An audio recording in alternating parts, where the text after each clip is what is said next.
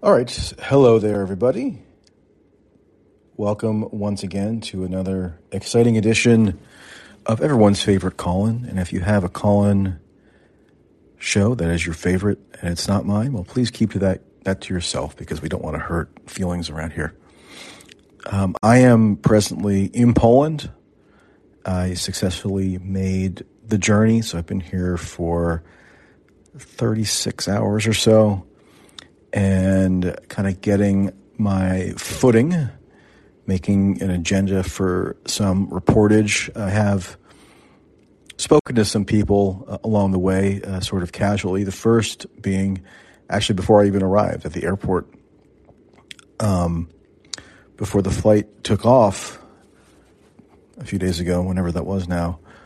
I met a Ukrainian American woman who had just booked a last minute flight to Warsaw, where I am, in hopes of trying to rent a car and then making her way near the Ukraine border so she could help facilitate a younger relative of hers um, to be able to get out of Ukraine. And she had no plan for this, really, when I was speaking to her, other than head for the border and uh, see what happens um, trying to follow up with her actually and see uh, what the latest update is on uh, her her plan, but I haven't haven't heard back yet.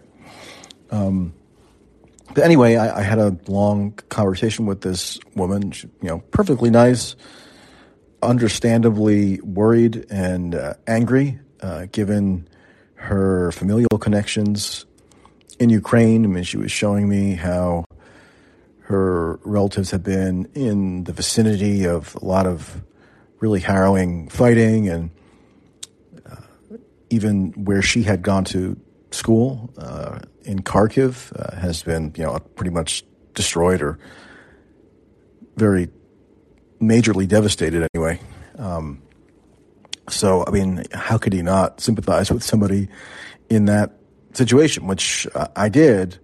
Um, but she then broached the topic, or I actually asked her what her thought was on a no-fly zone, on you know, U.S. Uh, military intervention, and she was saying that there ought to be a no-fly zone. Unsurprisingly, I mean, this is pretty much a unanimous opinion uh, in terms of what I'm hearing from Ukraine government officials, kind of just figures throughout society, ordinary people. Maybe there's some dissension in terms of opinion on that, but it's uh, almost unanimous from uh, unanimous from what I gather. And uh, you know, I gave her, you know, politely and reservedly um, the same rebuttal that I would give pretty much to anybody else who is advocating that, notwithstanding whatever personal stake they have in a horrible situation. Um, which is that I said, you know, this is clearly going to instigate wider war even World War III, should your uh, recommendation be followed. And her response to this has now echoed. Now, you see what her response was, echoing throughout all other venues, all manner of other venues in media, in the commentariat, in the uh, advocacy for a no fly zone. And she said, Well, don't you get it? World War III has already started. Right? Zelensky himself, the president of Ukraine, he's on a full out lobbying blitz right now, including meeting over Zoom just yesterday with 300 senators and congressmen, offering up a quote unquote emotional plea for a no fly zone. He repeated it again today. He's been doing it as much as humanly possible, it seems, meaning demanding the imposition of a no fly zone. And when people say a no fly zone, I mean, it should be clear, if it isn't already, that they're calling for the U.S. to impose the no fly zone. I mean, the U.S. is the commander of NATO, more or less. Um, so whether it's done under the aegis of the U.S. or NATO or whomever, it's going to be the U.S. doing it. Okay. Um, and advocates of this, you'll find, if you kind of examine closely what they're saying, they're actually denying the premise that it would constitute any bona fide escalation because they're saying, again, the wider war has already been started. So it's only a matter of us, meaning the U.S. or the West, coming to grips with that. Like this woman I met, the Ukrainian American woman, she was utterly convinced that Putin would be on a mad campaign to invade other countries uh, in in short order if there's not something done now. Um, you see this speculated about all all the time. Uh, I don't know if it's true. It may be true. It may not be. I mean, frankly, it seems implausible to me that he's going to march into Poland and then further west or whatever the f- prevailing theory is at the moment. But, you know, I can't rule anything out. I mean, these past 10 days have taught me to not be overconfident in my analytical assumptions. So I'm open minded about it. Um, but that said, it hasn't happened yet, right? And what would happen if the U.S. did heed these calls for a no fly zone is that there would be war with Russia instigated. And that would be the closest thing to World War III that's ever occurred. In fact, we're closer now to World War III than we ever really have been, at least since the Cuban Missile Crisis. And you see the most hawkish people in, in the country admitting this. I mean, Marco Rubio has been saying it. I just read, actually, a half hour or so ago, a, uh, a really startling piece in Politico, uh, the European edition of Politico, so politico.eu. And unfortunately, the structure of this piece is annoying to me just in the sense that it's so heavily reliant on anonymous sources, right? And uh, it relies on paraphrase and stuff. But, you know, the message being conveyed seems to me probably accurate. And let me just quote to you a passage.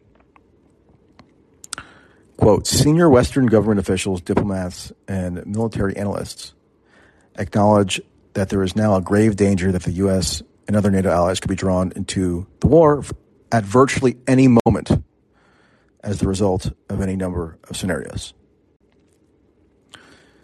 And what are some of those scenarios? Well, I mean, they, they, they list a couple.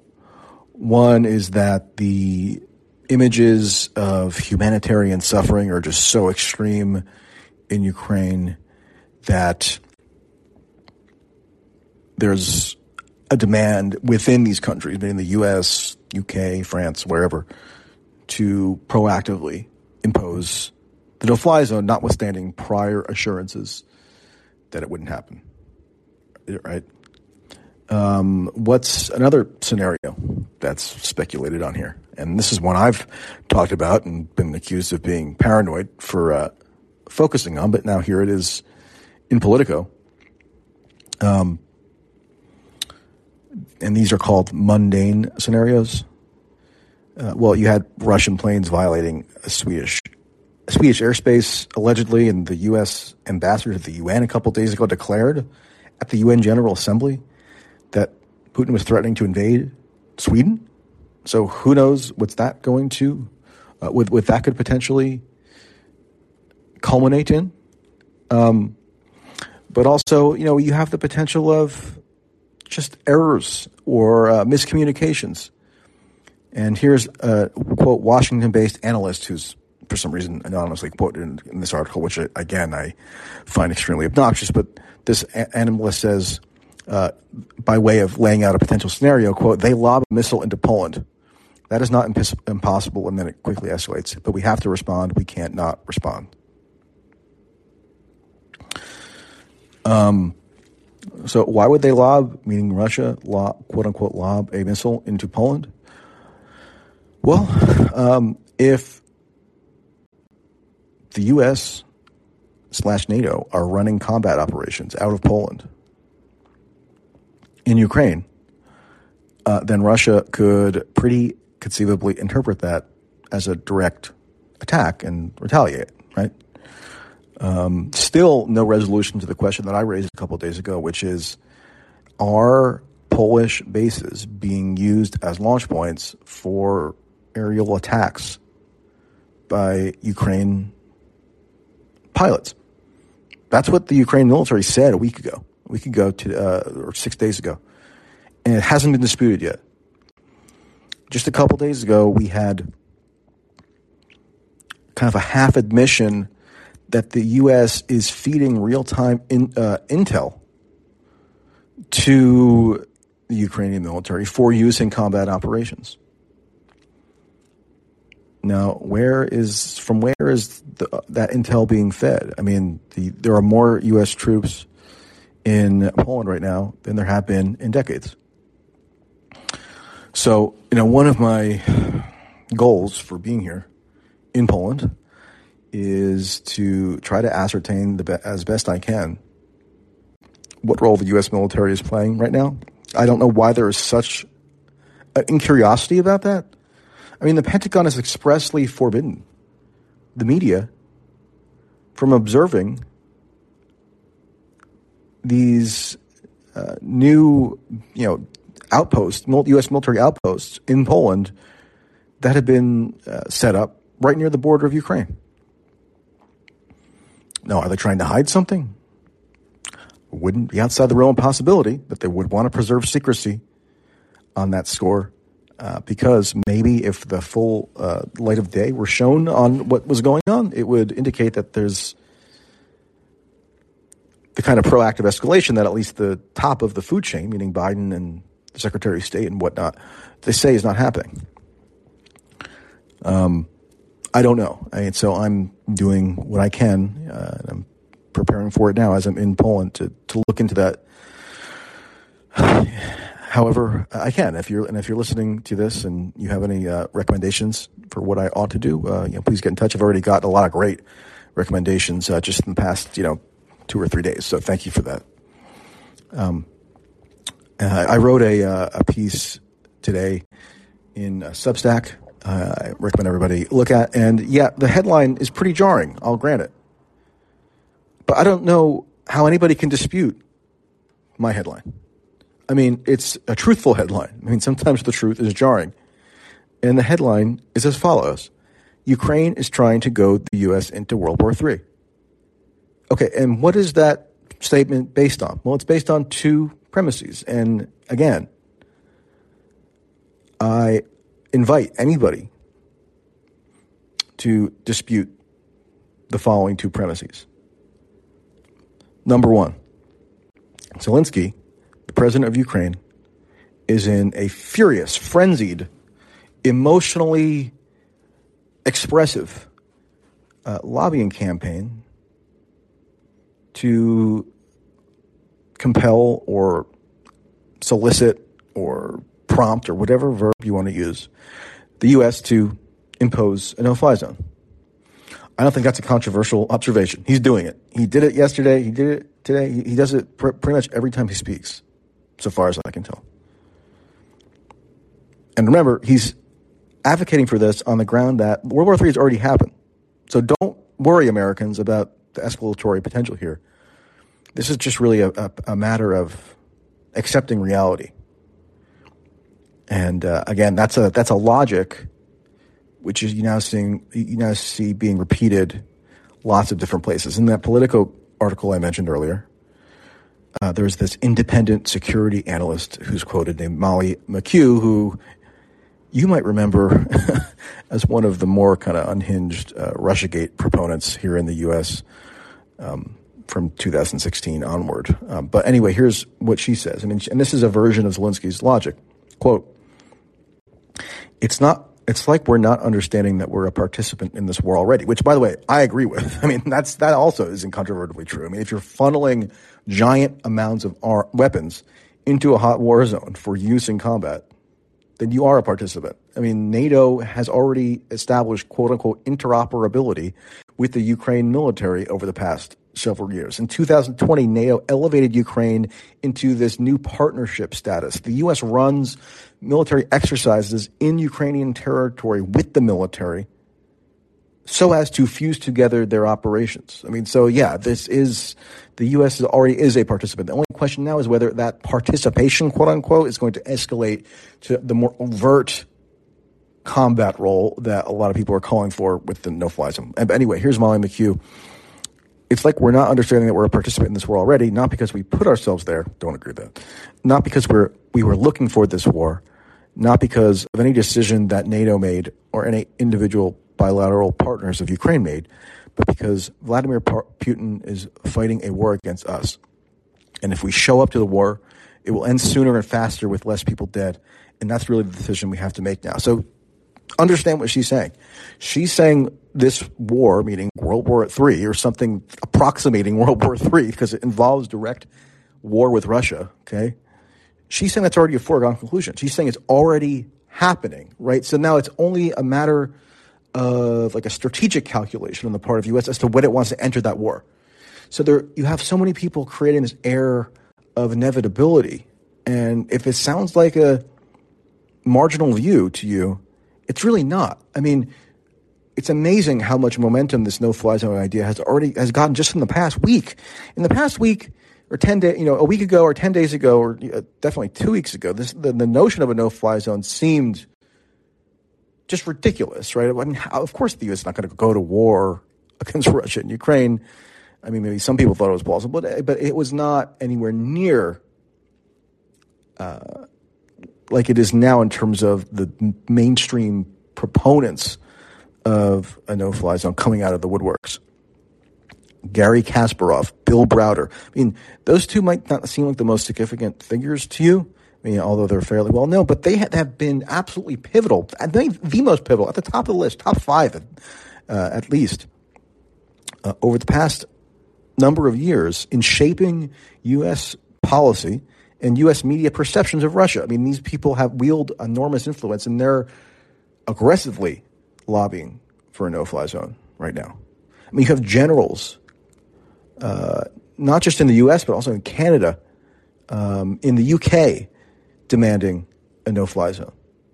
Um, the president uh, or the prime minister, rather, of Slovenia, which you know maybe you're not whole, totally familiar with Slovenia. I'm not an expert in Slovenia either, but I do uh, know that Slovenia is a NATO member state because George W. Bush had the brilliant idea of egging on NATO expansion in the early 2000s, and part of the class of 2004 was Slovenia. So now they're a member state, a NATO member state, and the U.S. is treaty bound to defend them.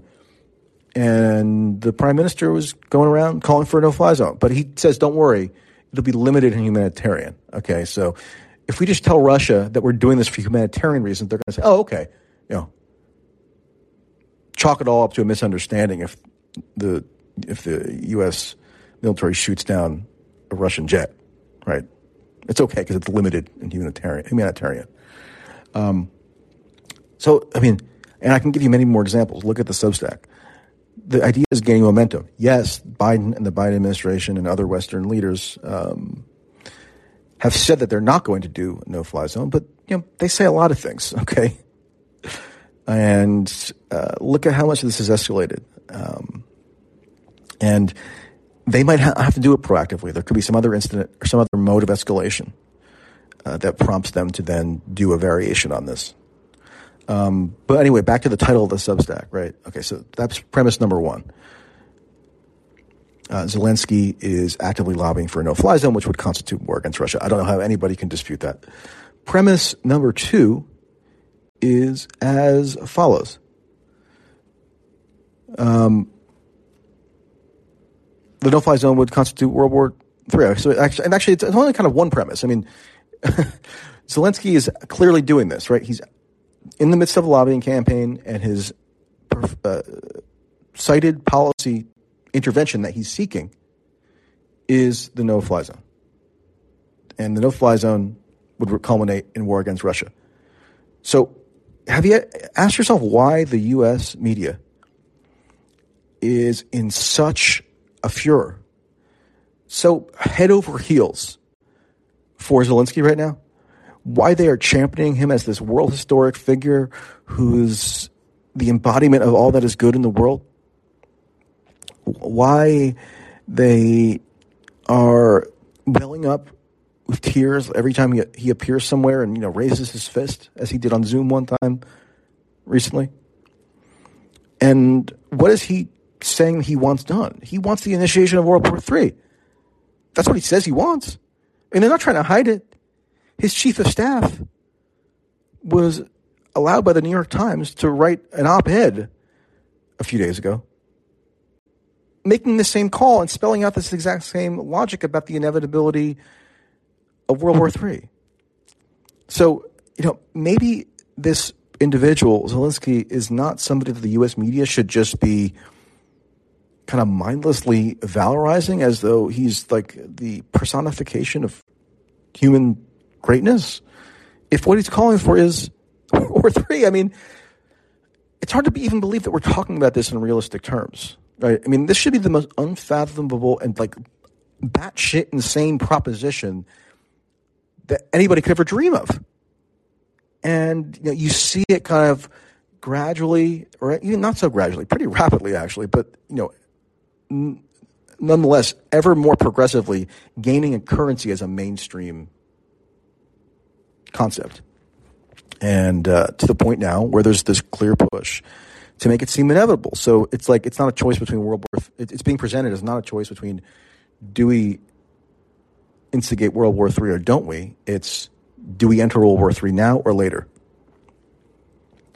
Um, and so it's uh, really, I mean, what's to even say? Uh, all I can do at this point is, uh, on my end, try to kind of sift through all this as clear eyed as I can and, um, you know, write about it, speak about it, try to do some reporting here in Poland on it. Uh, you know, I'm here. I uh, got out of my apartment in uh, Jersey City where I felt like I was doing no good. And um, yeah, that's it. So, uh, going to go now to some callers. Thanks everybody for joining the stage. And let's go to Pradeep. Hi, Michael.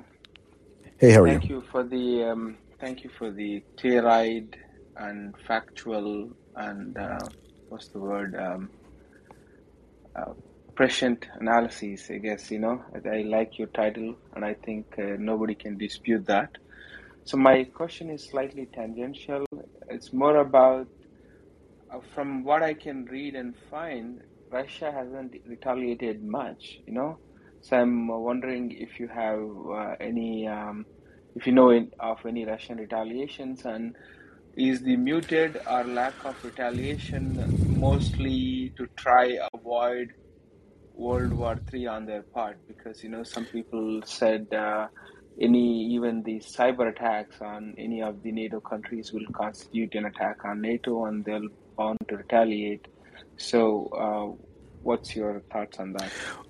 When you mean retaliation, I mean, could you be a little more specific? You mean retaliate against NATO countries or the U.S. or U.S. some non-Ukraine actor here? Okay.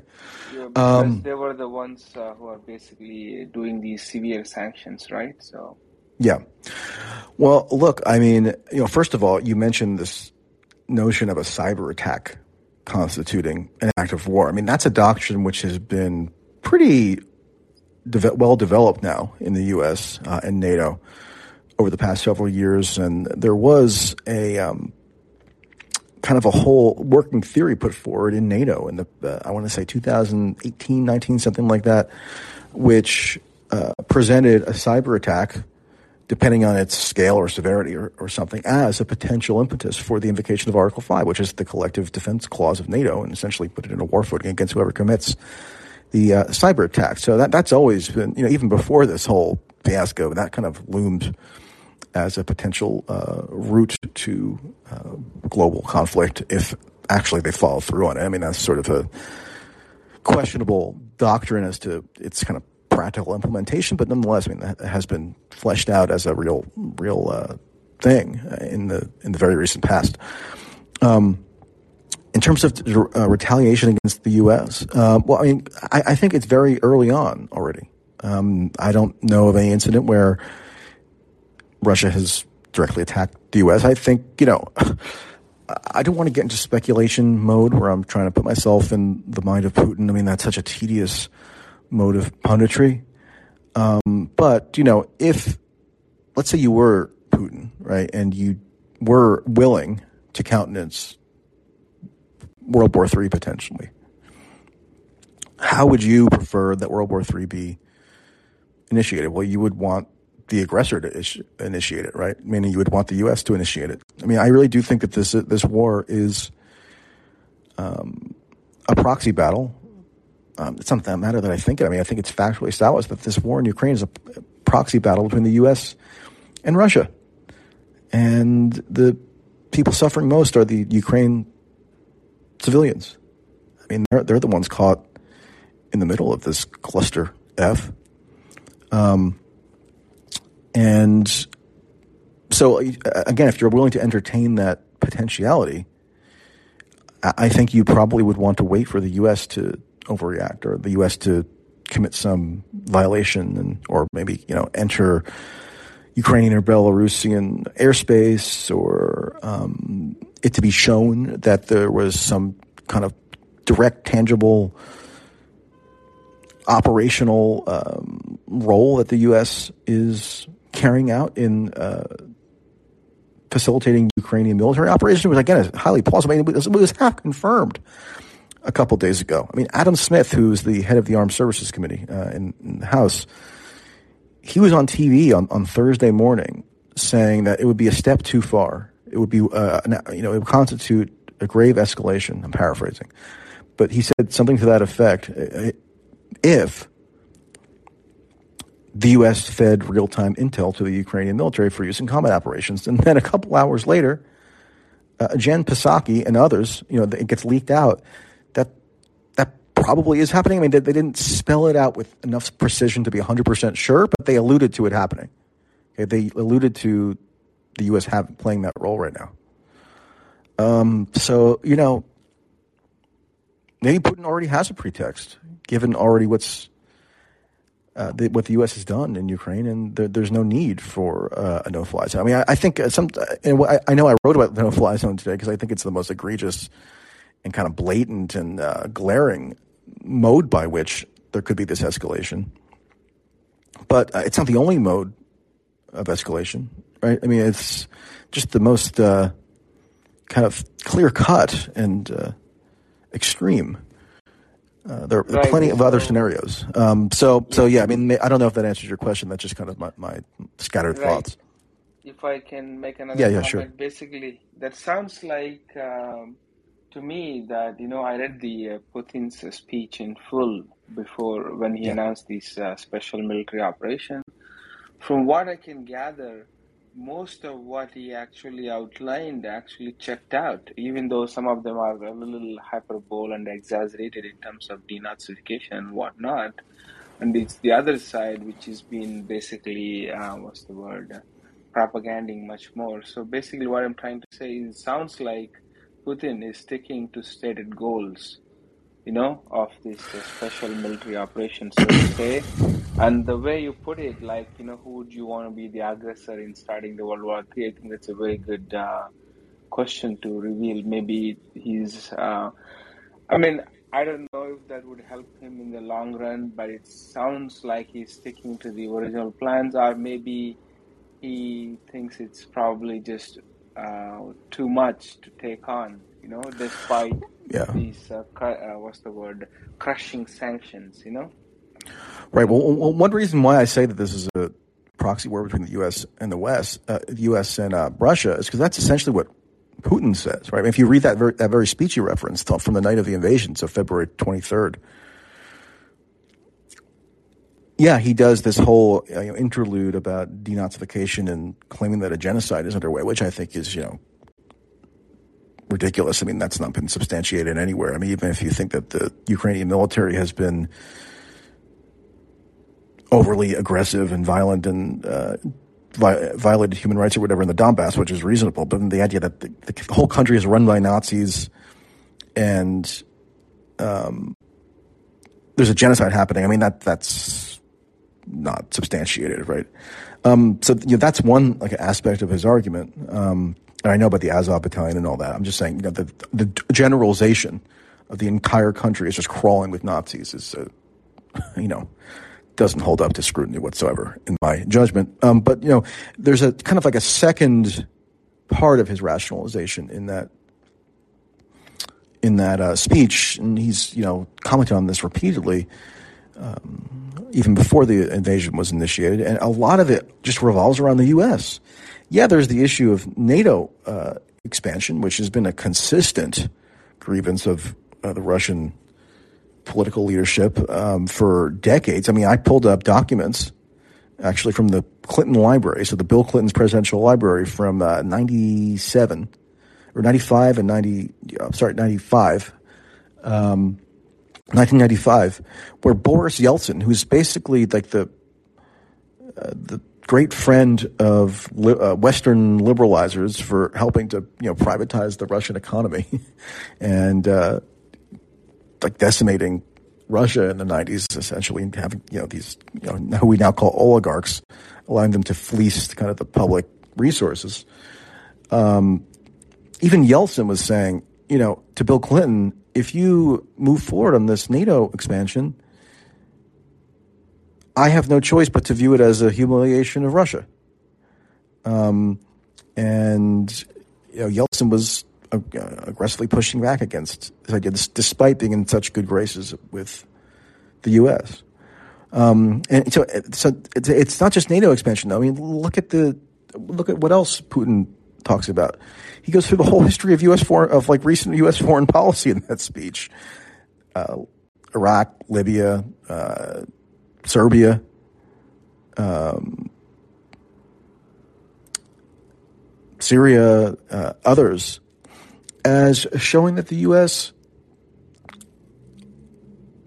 D- doesn't hold any muster in terms of its claim fidelity to international norms or what have you.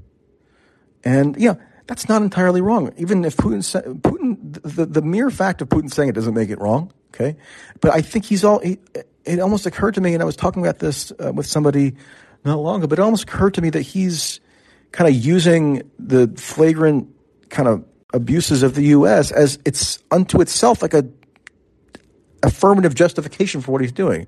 It's just like, you know, if the U.S. can trample over all these concepts of international norms, then surely Russia, in all its might, must do the same. I mean, they've already shown that there's no, um, there's no fidelity to any of uh, these international bodies, whether it be the UN or whatever. I mean, remember, I mean, uh, uh, NATO, which all, uh, when actually in 1999, when NATO bombed, uh, uh, you know, launched the Kosovo mission, Yeltsin also condemned that. Um, and so it's, it's not, it wasn't, it's not been controversial in Russia to be very much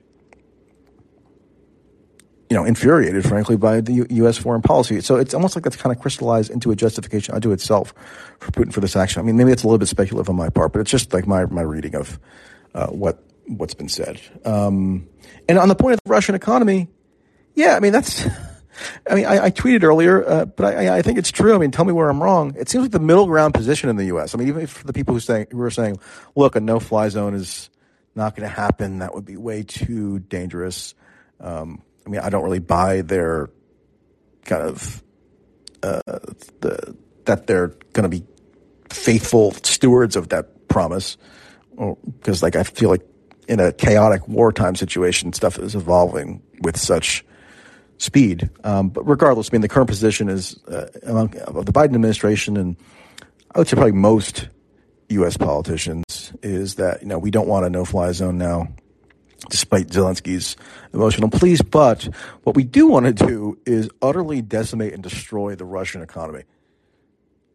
I mean, there was a New York Times article from a few days ago saying that nothing on this scale has ever been attempted before in terms of the U.S. sanctions regime, you know, in concert with Europe and others, trying to just collapse an economy that, you know, it's not the largest in the world, but it's one of them. I mean, it's up there. It's not like this is uh, Botswana. And uh, also, by the way, they have the world's largest nuclear arsenal, and we're just going to destroy their economy and then hope for the best. I mean, that's the middle ground view in the U.S.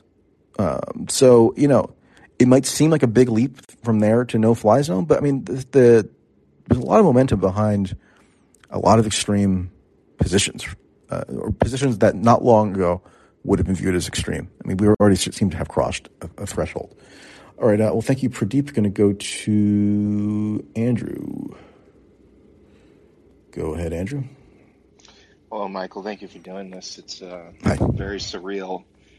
Um, maybe hyperbolic, but it sounds like we could be living the last days of humanity potentially, according to people high up in positions of power.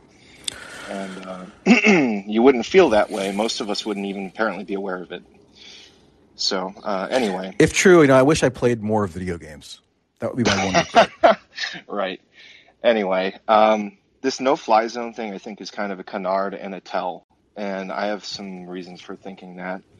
Um, one of them is that if these people actually thought we were in World War III, and I don't mean like the lady that you talked to, but actual people in power, whether in Ukraine or America, thought we were in World War III, the, the answer wouldn't be a no-fly zone over Ukraine. I would like to get your thoughts on that because I, I, taking these people seriously. If you're in World War III with Russia, the first step isn't a no-fly zone over Ukraine. You'd be doing much more drastic things than this, and they're not calling for those things because they know they would sound ridiculous and Americans would never go for them. But a fly zone, they they know that sounds more reasonable. Well, yeah, I mean the, the even the term no-fly zone, it's like a it's an explicitly crafted euphemism. Um, it has the connotation of like this humanitarian mission where, oh, you're just saying no fly, please, to enemy aircraft as if, you know, enforcing that no fly zone isn't an act of outright combat, which it is. I mean, ho- hopefully people understand what a no-fly zone is at this point. Why would that even be a priority um, if we were actually no, no, but, but yeah, no, no, but I but I know what you mean exactly. I, I agree with you. I don't think they legitimately believe that World War III is underway. I feel like World War III would be like the definition of obscenity that the Supreme Court made in the 60s, which is like you know it when yeah. you see it. I mean, I think we would know when World War III was actually underway, and it's not. I mean, this is bad in Ukraine, and the potential for wider escalation is perilous, but it's not World War III yet. And I think they're, again, they're saying World War III is underway as a pretext, right? I mean, or as a tactic to make it seem utterly rational and reasonable and just make you know, cold um, pragmatism to endorse escalatory measures like the no-fly zone. Um, uh, because yeah, if if it truly was the case that World War III was upon us, it would you know the the policy measure they'd be advocating wouldn't just be a no-fly zone. Um, and you know, I again, I, I don't want to overstate how many people are saying that World War III is upon us, right? I mean, I don't, I haven't heard any high profile politicians really say that yet. Um, you have scattered uh, figures, like I mentioned, like this person McKew and others, and the, idea is the notion is growing uh, in terms of momentum. And there's this kind of billionaire hedge fund guy who's uh, constantly uh, tweeting about his belief that World War III is already underway, and you know the U.S. kind of needs to get serious and get involved now rather than later. Um, but it, it, your typical politician is not saying this yet. Um, but the Ukraine lobby is saying it. I mean, they're saying it incessantly. Um, and why are they saying it? Well, because they want the no-fly zone imposed. I think they feel like that betters their chances against Russia. Probably not unreasonably so. And may, maybe it would. I mean, it could, it could also end up them, them, being, in them being obliterated by a nuclear bomb, right? But you know, I understand, I understand their logic. Um, but the people, but the, the, again, it's like it's an argumentative tactic. It, it's meant to create the impression of in, inevitability around World War III, so the specter of World War III doesn't dissuade Americans from supporting no zone. And it seems to be working. I mean, I, in my Substack, I studied a poll, a YouGov poll from a couple of days ago, showing that support among Americans is uh, growing for a no-fly zone. I don't know if they know exactly what it is or if it, the pollster explained it to them, but at least in terms of the question, do you support or don't you the imposition of the no-fly zone, a plurality of Americans now say they do, and it's growing by the day. And it's actually pretty evenly distributed across uh, party affiliations. So. I think that the no-fly zone calls from Ukraine serve two purposes. One is the military one; they obviously think it might help them if it wouldn't bring the hammer down harder. But the other is it gives Zelensky an out and I think this is something that we need to consider is that people are intentionally calling for things that they know won't happen, both in terms of asking for them and advocating for them. um, advocating for them in the U.S. side. So Zelensky, if he loses this war, I think he's going to become a martyr. I don't think there's a way out from that. Not that he'll be literally killed, but he'll be a political martyr one way or another. And if he can kind of blame NATO incompetence, that's an out for him politically. And then the other side of it is on the U.S. They can call for things they know will never happen, but which position them uh, as tougher than their opponents. And I think that's a Democrat Republican thing going on right now. Is the Democrats are trying to take that mental of like tough on Russia, so they can call for things they know won't happen, um, but just sound tough. And you know, it, it, doesn't even make sense in terms of a military-industrial complex uh, point of view, which is why I think the people in control are continuously saying that's not going to happen. Um, the issue of World War III is through ambiguity and through mistakes yeah. and not knowing and not having good lines of communication. So if you think about a NATO no-fly zone, that doesn't it's not tenable for us to make money off of that. But just today we gave the now I believe we gave the green light to NATO to start getting planes to Ukraine. And yeah, now they yeah. want their planes replaced as well. So we're going to give them planes. And now you start to see the profit pipeline forming. And this is what they want to do. But the danger lies, as you were talking about, in the ambiguity if if Putin and Biden don't understand where each other's red lines are, we're playing the most dangerous game. And a lot of these people are charlatans, and I hate them. But the serious people need to be called out and kind of cornered, and uh, like forced to play out the logical thought process. So thanks for. Yeah, yeah. I mean, just a quick follow up. I'm not sure on the first part of what you were saying. I, I really follow. Um, how is Zelensky trying to get a quote out politically. I mean, it, if, if his government is over, if his government is overthrown, then there's no need for him to politically maneuver anymore. I mean, the government's overthrown; he has no power. I mean, so he's not even like a politician anymore. He's just a deposed leader. Um, I, I, don't know that he really needs an out. I mean, I think I think maybe he's just. I, I don't know. I don't want to psychoanalyze, um, but fair enough. You know, I, I think you know uh, it, it might be about physical martyrdom. I mean, he's now his people seem to be placing leaks into the media. I mean, there was a, an article, you know, very anonymously sourced in the Times, the, the London newspaper, a few days ago, claiming that in the past week, um, there were three attempts to assassinate him by Russian mercenaries. I mean, I don't know if it's true. It's plausible. What if they're not um, Russians? But, here's here's the well, other yeah. side of this. His out could come before he loses because the right wing forces in his country are trying to kill him. I'm not saying this is true. I'm just saying theoretically, an out could be he's calling for tougher measures just because he wants to politically give himself the room so that right sector and Azov doesn't come for him. I mean, I, I like you said, psychoanalyzing might. Yeah. All right. Thanks, Andrew. Um, I'm going to go to James. You're up. Hello, James. Are you there? If so, you got to unmute. There you go. Hello? Okay. Yep. Yeah, it's just working out these bugs on the Android app. I didn't realize I had to push a button. How is the Android app, by the way? It was launched like a week or so ago. Yeah, I tried calling on another call. I, I don't think it was your show, but I wasn't able to unmute when I was called, so I was sad when I was passed up. It is what. okay. Well, uh, yeah. congratulations I, I, on unmuting. Yeah, yeah. Um, I kind of have to c- concur with uh, the previous caller. Like, you know, I, I also have nothing but contempt and uh, spite for the people who are trying to push for this uh, no-fly zone and trying to recharacterize World War III as a cute little euphemism. But my uh, my question is kind of tangential. Um, I, am kind of finding it creepy this whole like cancel Russia thing that's going on. Like that's kind of like going through the West right now culturally. Just cancel anything Russian. Yeah. You know, there's reports of like some symphony orchestras uh, sacking some Russian composer because he's Russian, or like removing Tchaikovsky from their list of uh, cultural music. Like it's it's ridiculous, and like you know dumping vodka. That's not even brewed in Russia for one, but people think it's Russian.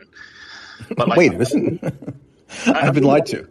Yeah, I'm just wondering, like you know, it, it just seems like like the the way the West is responding to this crisis is through a lot of performative acts that kind of are just, in my opinion, ultimately counterproductive and also just playing into the hands of those who want to escalate things with Russia more. And I'm just wondering how, how much of this do you think is also kind of poisoning the discourse and like getting in the way of actual rational dis- uh, rational discussion about this crisis going on in the West and Russia? Yeah, I mean, well, the weekend after the invasion, John Sununu, the governor of New Hampshire, announced that they were going to be removing all Russian vodka from state-run liquor stores, which is like, oh, okay, that that'll solve the crisis, governor. Thanks. Um, yeah, I mean, it's crazy. uh, I saw just yesterday, actually, a, a friend who's not in the media sent me, um, told me that the F, an F1 driver who's Russian, I might be messing up the terminology because I don't follow auto racing at all, but an F1 driver who's Russian was just removed from his team and basically, you know, thrown out of the of competition for seemingly no other reason than he's Russian. I mean, people have been claiming to me that this person's, I think the kid's like 21 or something, that his father is an oligarch who's friendly with Putin. And okay, maybe that's true. I don't know the full details, but I don't know how that makes the kid culpable. I mean, they're they're exacting revenge on him seemingly for nothing that he did, other than the fact that he was born in Russia. And like, I mean, that's the most vulgar. I mean, that's like the core of like you know, racism, really. I mean, I'm not saying that this is an act of racism necessarily, but there's something kind of crudely, I don't know, xenophobic is the right word, but something kind of malign about it in a very fundamental way. It kind of contradicts so many liberal principles about, you know, diversity and tolerance and all that um, you know that all gets totally jettisoned at the first opportunity. Now, if in furtherance of a political objective, that you know all the you know every every pro every George Floyd and COVID uh, obsessed obsessive is somehow now like standing with Ukraine and you know singing patriotic Ukrainian songs and, and stuff. Yeah, and so they're willing so they're willing to countenance uh, these actions that in a vacuum, mean, and if you if you replace Russia with any other kind of nationality, they would think was rightly abhorrent. yeah. And by the way, this was and by the way, this stuff you saw flare ups of this kind of thing during RussiaGate, right? I, mean, I think RussiaGate really primed the populace, particularly like uh, liberals and the more progressive elements of the American kind of political scene, to uh, accept the, the the basic logic here. Um, you know, the reports I want to say from 2017 or 18 about how all these kind of Russian clubs and restaurants and stuff, and the Russian kind of uh, expatriate community in uh, D.C. was being ex- excluded from different events and and so on and so forth. And you know, remember how like just the the mere fact of having quote Russian contacts was enough to get uh, Jeff Sessions in a giant controversy and. Uh, led to him uh, authorizing the special counsel. I mean, this is maybe ancient history now; it's not directly relevant, but but there were there were precursors of this whole mentality that I think were fomented during uh, RussiaGate, and you know, a, a, few people tried to point that out at the time, but now it's it's reached a critical mass clearly. Yeah, I, I just I just worry for the future because like now it's just like even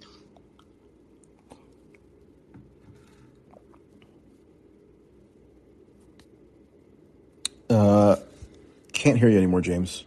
App just crashed in the middle of me speaking. oh, okay. Yeah, um, well, maybe the Android app isn't so great. Yeah, anyway, I don't know. Um, maybe it's my phone. All right. Well, uh, thanks, James. Going to go to the next uh, okay. caller now. Uh, Matt, you are up. Please unmute. Hey, Mike. Hey, last time we spoke, I was about to get married. It was on Clubhouse.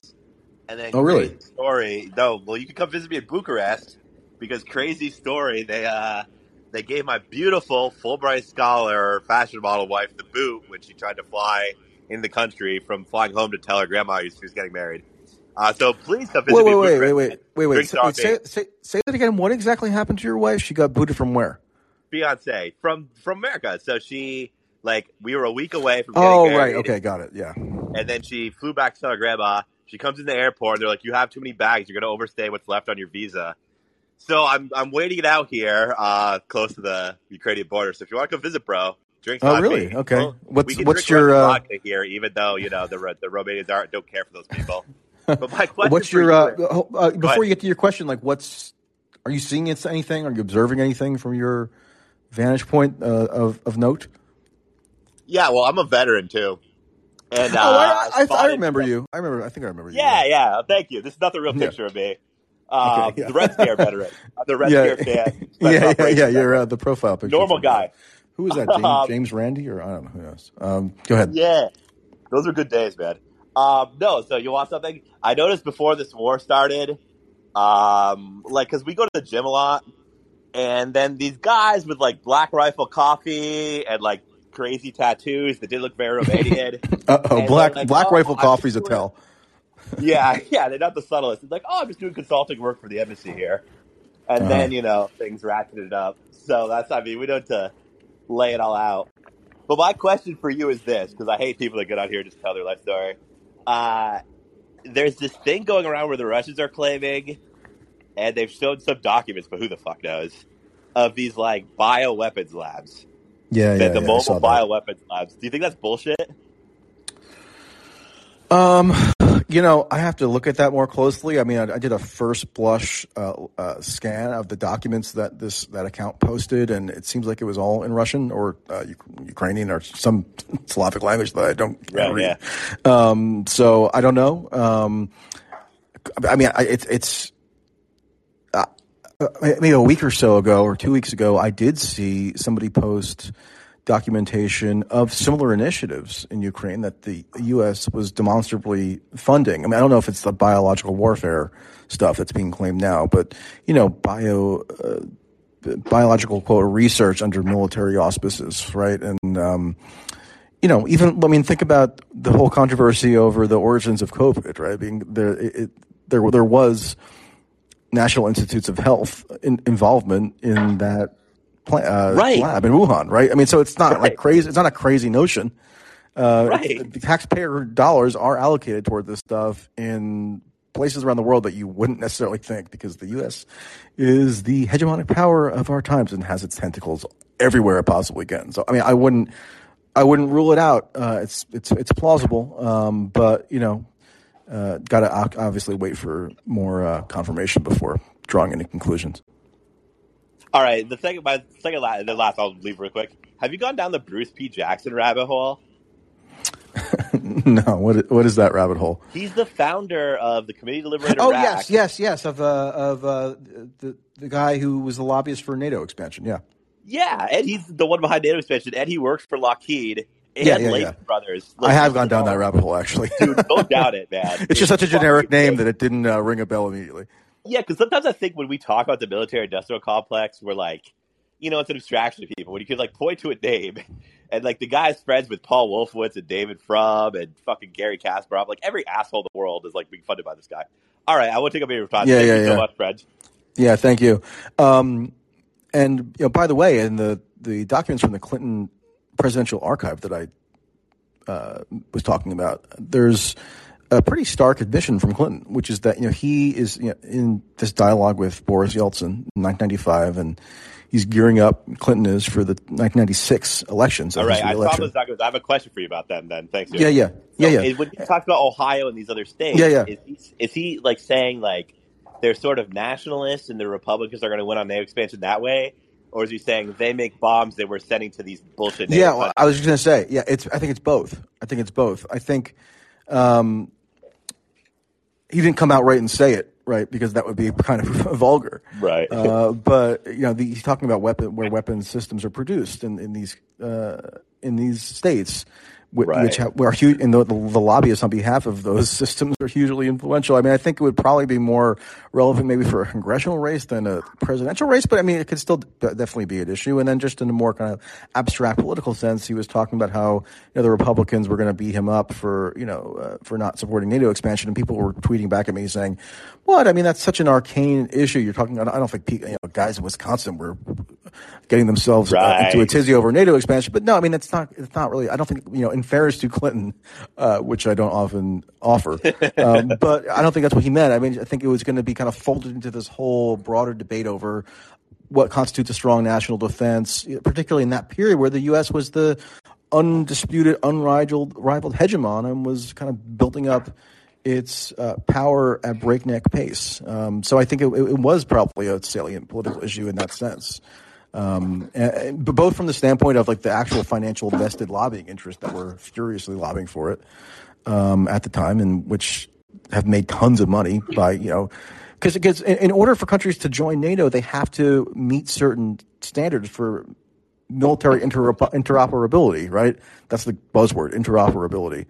Um, and who do you think supplies those mechanisms by which Right. interoperability is achieved? It's the U.S. weapons contractors. Yeah, I mean there are some weapons uh, manufacturers and other related industries in like France and whatnot. Um, but but you know, by and large, the U.S. So yeah, I mean, uh, I think the Bruce P. Jackson rabbit hole is a, is a good one to go down actually, and I'm sort of curious what he's uh, up to at the moment. If anybody can track him down. Yeah, he's still alive too. That's what he's I, around. He's I, only 69. I, mean, like it. he, still has another out- couple. He's never on TV. He's never writing anything. No, I mean I, the, the the last thing I saw that he wrote was uh, I I think in 2000. I'm going to uh, mess it up. I, I know he testified before Congress uh, in advocacy of the uh, 2004 round of NATO ambitions, so including Slovenia and, and so forth, um, which was a pretty fateful one, actually, given, as I mentioned before, the Slovenia prime minister is calling for a no-fly zone. Um, Great. so yeah, uh, uh, somebody should try to track him down. Um, maybe once I return from Poland, I'll kind of try to enter his lair. I did The Hoover, on I think he's at the Hoover Institution. Uh, so, Of you know, course. so- somebody, somebody go to Palo Alto and knock on the Yeah, door. Yeah, with a bunch of fuck faces there. Yeah, All yeah. right, we'll talk later, man. It's always All great. right. Thank you. All right. Thanks, Matt. Okay, uh, Suze, a regular caller. Hey. Hey, how are yeah. Um, by the way, for Android people, I found out that like it kind of times out if you are listening for a while without touching the app. So like before you come up, I like exit the episode and then go back into the episode and then I can unmute. Um. Maybe you should you should maybe uh, contact somebody at Call and let them know if it's like a bug or something. Um, Yeah, I, I think yeah. I will. They they've been helpful in the past. Um, yeah. So, but I was calling because I just wanted to uh, push you a little bit or get your view because I feel like if anyone could change my mind on it, it might be you about the Nazis in Ukraine. Like, I feel like the more I look into it, the more I'm disturbed by how powerful they are. Like, um, people from like Azov and the other like and the parties behind it, the like explicitly neo-Nazi parties, like have been appointed to chiefs of police. Their paramilitaries are like were like appointed to monitor the last elections. Um, yeah, yeah. yeah, they just are in so many places, uh, so many positions of power in Ukraine. They seem, and like, the more I read about them being able to, you know, pressure um, judicial decisions and resort to violence if they don't get their way. Like, to me, it just seems like I, if, if it was, this was happening in the country next door to me, who were explicitly hateful to me, I would feel like my country was in a lot of danger. Well, I mean, I'm not I'm not disputing that necessarily, and um, some of the stuff you mentioned there, I'm not 100 percent familiar with. I've I've seen quite a, a bit of it. I, what I was disputing was the characterization that Putin seems to be using of the entire government just being like a Nazi junta, right? I mean, I think that's a vast overstatement that he's using as a pretext to you know, justify uh, the war. Doesn't nec- doesn't preclude that there are genuinely fascistic or hyper fervent nationalistic elements or overt Nazi, Nazi sympathizing elements that are uh, in positions of power in Ukraine. Uh, in Ukraine, which there are. I mean, the, the, the Azov Battalion is well known as an active force in Ukraine, and they've been engaged, as, as I understand it, in fierce battle in the south, uh, and have been actively targeted. Um, uh, there was there was one bombing video um, that uh, of a of a state like government building um, where the actual target of the Russian bomb supposedly was like a recruiting stand or something for for the Azov battalion. So yeah, I mean, Yeah, I, I think it's it's clearly been, uh, been in the interest of kind of Western supporters of Ukraine, or you know, that's a kind of a euphemistic way to put it, but like the, the people on that side of this conflict to downplay or minimize or even deny outright the existence of these forces as a real element. I, again, I just object. Like if, if there was a, I mean, there are a lot of players in the U.S. that I really object to, you know, in, maybe even in law enforcement or in the military or, or, or whatever. And uh, so I, I would object to like collective punishment being applied to my entire country, including me and my family, uh, on, on account of those, um, let's say, noxious forces that happen to also be in my country. I mean, I, so, I th- so I think denazification, again, is, is is a is a pretext in that sense. But again, uh, it doesn't it doesn't uh, deny that there are these actors in Ukraine as you you described. Yeah, like I definitely don't think that they're it's like that they're all Nazis. I don't think Zelensky is a Nazi. I just think that he's. I mean, there are always these scares in the U.S. about how um, the, the and the, I mean, is very always... scared of them because they've already, you know. I mean, you always have like people, uh, you know, uh, political violence. Yeah, you you always have organs like you know the Southern Poverty Law Center or these other kind of liberal like uh, uh, reporters who focus on quote extremism or whatever, uh, talking about how the like the, the police departments and the military and like the correctional officers association or whatever are overrun by fascists, right? Um, so you know, I, I, I think I don't doubt that there are people in actually I know for sure that there are people in law enforcement in the U.S. with some insidious views on stuff. Um, but I, I often think it's like it's a threat inflation tactic to kind of blow it out of proportion often if you look at the, the media, the liberal media coverage. And I think there's, you know, a, a similar dynamic here potentially. Maybe it's more outsized in Ukraine, granted. Um, and the, the actual fascistic elements have a greater influence than has been uh, commonly acknowledged. But I do think there's kind of like a similar ploy being being utilized by by Putin to to justify, which you know, ultimately comes down to an um, a preemptive act of, of, aggressive war, which I've never supported in my life. So there you go. Yeah, that's a really good, that's a really apt comparison to the United States because I definitely see that ha- when I see that happening here, it seems really overblown. Um, so that makes yeah. sense. Yeah. Thanks for all right. Thank you, Suze. Going to go to uh, Dade. Another repeat hey, caller, if I'm not mistaken. Mike? Yep. So, Joe, just like three short questions that I wanted to ask to you. Yeah, sure. First off, you were just talking about these like battalions in the east, the Azov battalion, etc. Do you mm-hmm. think um, Zelensky has any control over these people? Look, I don't know. I, I, I, don't. I don't want to present myself as an authority or an expert on the inner workings of the Ukraine political system. I'm not. I mean, I, I, I know that I've been, you know, I've been an interested observer for quite a while now, as Ukraine is somehow always keeps recurring as a central issue in U.S. domestic political discussion. Um, but you know, I would have to have so much more information.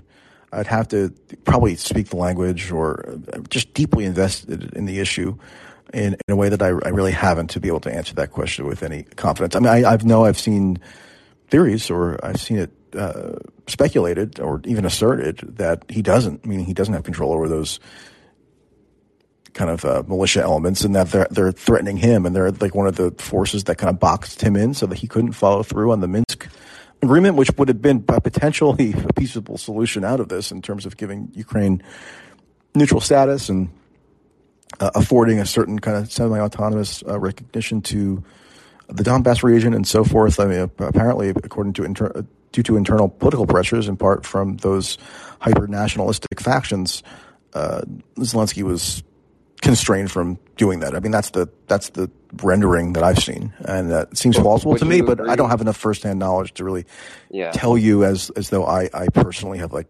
ascertained something unique. But but you would agree that it's it's possible. Yeah, I think it's possible. Sure.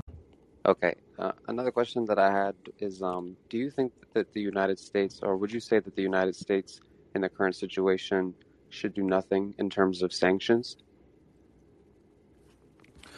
Uh, look, you know, on Twitter and elsewhere uh, with angry all caps emails and stuff, I have a lot of people asking me all the time, so what would you do, smart guy? I mean, what's your plan?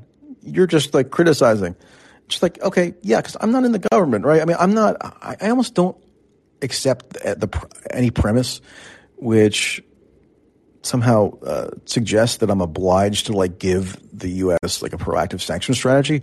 All I will say is that, and even the New York Times actually admitted this in its article um, on the U.S. taking this unprecedented approach to collapse the Russian economy.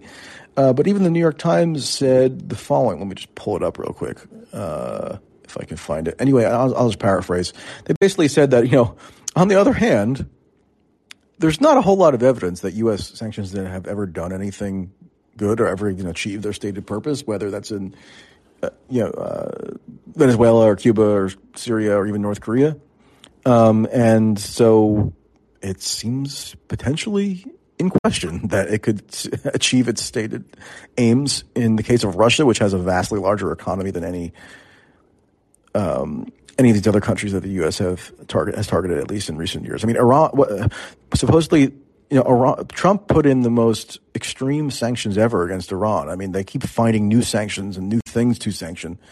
In the case of Iran, and you know, has that um, dampened Iran's supposed desire to get a nuclear weapon. I mean, we're in another scare uh, around that now. I mean, it doesn't.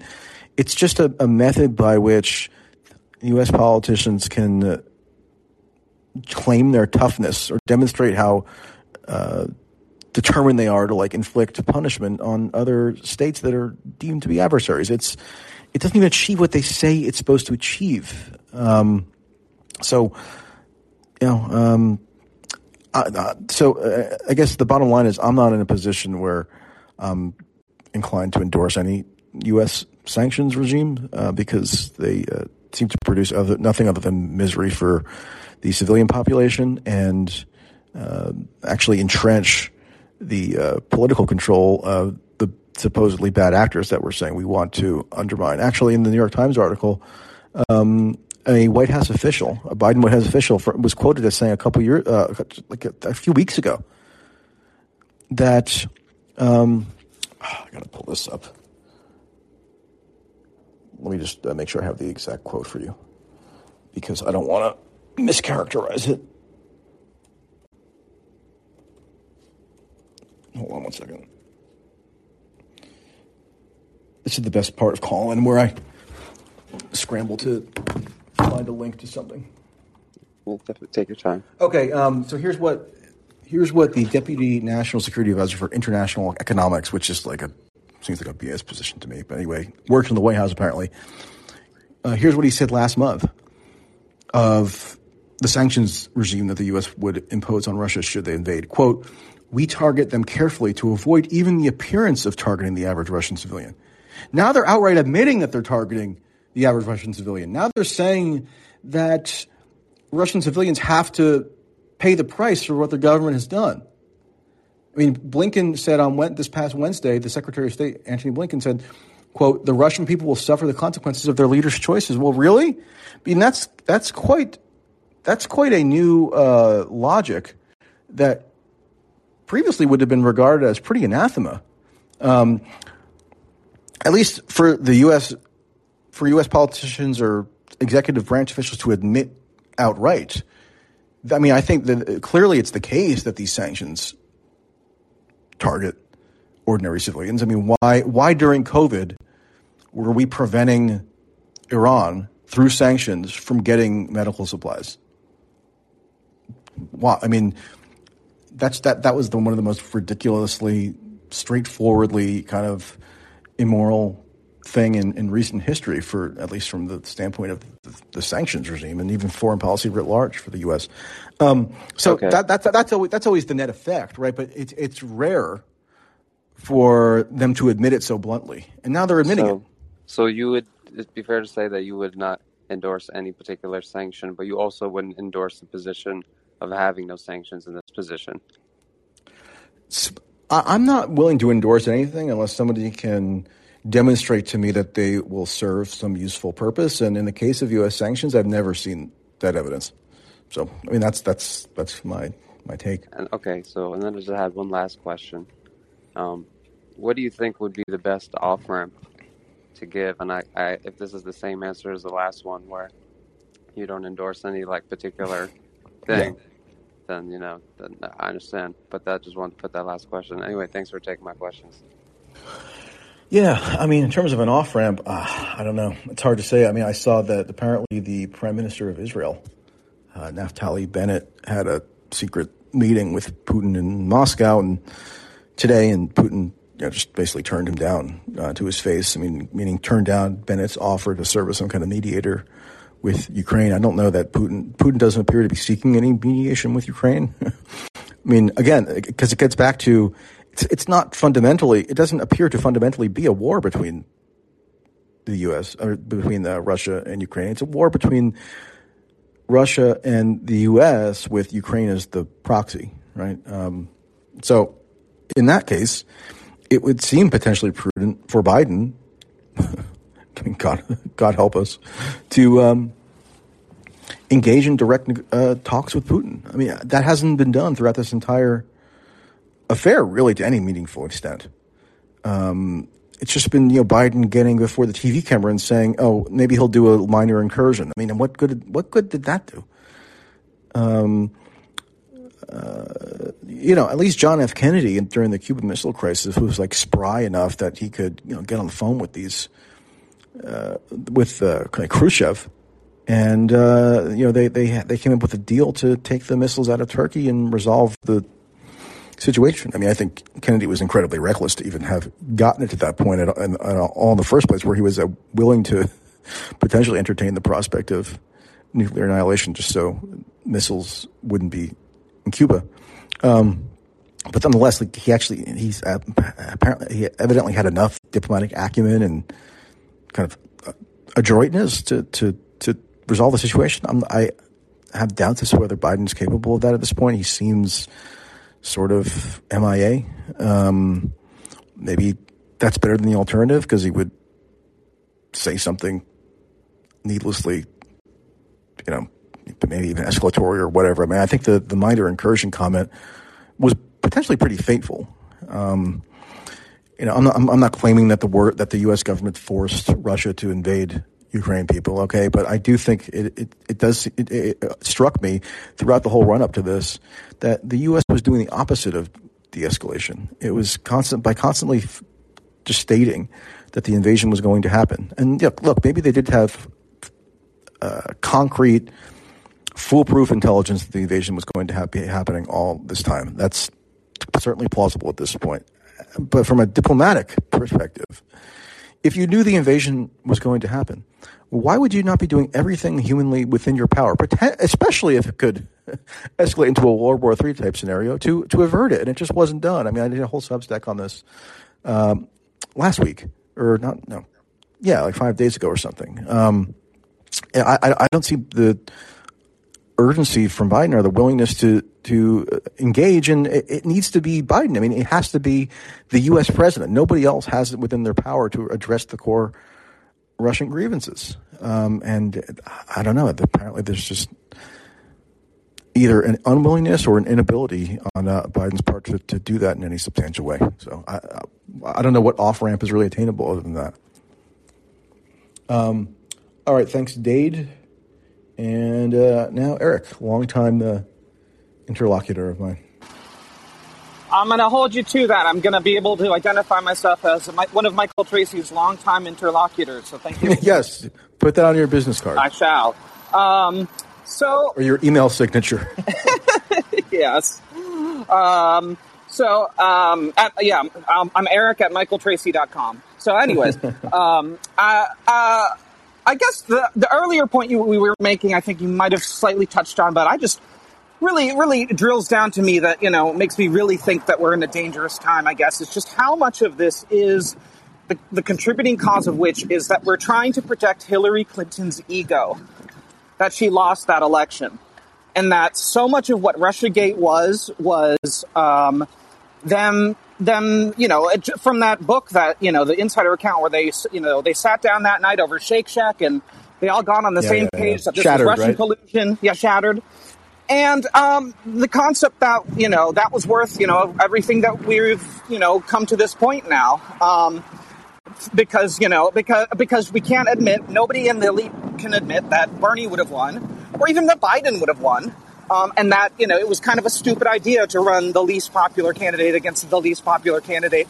Oh, oh, but you see her negatives; they were baked in. It's like no, they weren't. They went even lower, and uh, yeah, yeah, yeah. nobody can. No, it's just another one of those elite failures that just feed into more elite failures. And these people are as prone to the when prophecies fail as as as anybody. And yet they seem to now be taking such victory laps. I see against you and other people. Um, but you know, in terms of being able to say, "Aha." We were right this time. And it's like, even if you want to say that you were right on the specific point of um, whether or not Putin would actually pull the trigger, um, every other like Russia related uh, story as part of every other, you know, in the U.S. media complex has been like totally debunked. I mean, what has been yeah. real? Yeah, yeah. Uh, so, I mean, I can't get lots of people to even grant your premise, right? Or, Yeah. in other words, I can't them get them to even admit that there's a connection between RussiaGate and this current situation, in, insofar as RussiaGate kind of fertilized the ground in the U.S. domestically to kind of warp perceptions of Russia and prime the public to accept a drastic escalation of military hostilities. And it was so Russia. broad. it was Um, so broad because it was also Red Sparrow and um, you know, the Americans and all these Cold War television shows that are that try to you know, it's, it's Hollywood, it's it's the military industrial complex, it's everything, and it's well, really well, it's I mean, I think. I think, I mean, uh, I don't remember exactly when Red Sparrow came out, but I think it was that prior to 2016. Uh, But- Did you see that one? It was a good movie, but you know, I haven't, I haven't seen it, but you know, there, there's always, there's always been like Cold War uh, dramatization in Hollywood st- and stuff. I, I don't think that was really a key issue. Well, I here. return I to think the the, point- the, the far Sorry. more critical issue, the far more critical issue uh, is the ideological characterization of Putin since 2016 as this enabler of Trump or installer of Trump or this uh, Yes, Putin pro- inflicted Trump upon the U.S. So Right, all of Trump's ex- deaths now count as Putin's deaths in the you know the victims of communism type you know calculus. Yeah, or or even or even the, even just more more uh, broadly beyond Trump, just the kind of the exporter of quote divisiveness throughout the Western world by kind of amplifying or even you know funding. I mean, they don't even establish that he's ever funded anything uh, along these lines, but you know, it's, it's asserted that he has a hand in kind of fomenting this kind of illiberal right wing populism around the world, whether it's Trump or you know Le Pen or um, Brexit or what have you.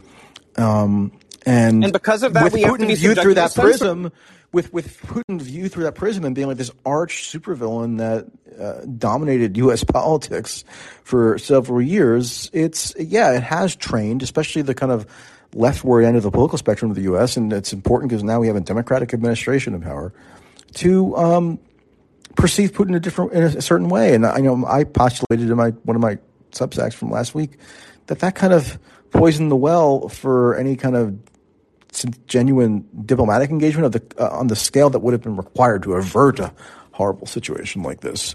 Um, and that's why there's like total unanimity, even in the kind of left or progressive media. I mean, yeah, some of them are cautioning, you know, on practical terms about the wisdom of a no-fly zone, but none of them are questioning kind of the basic premises here of you know, flooding the entire country with arms and basically being a combatant, a co-combatant Escalate? with Ukraine.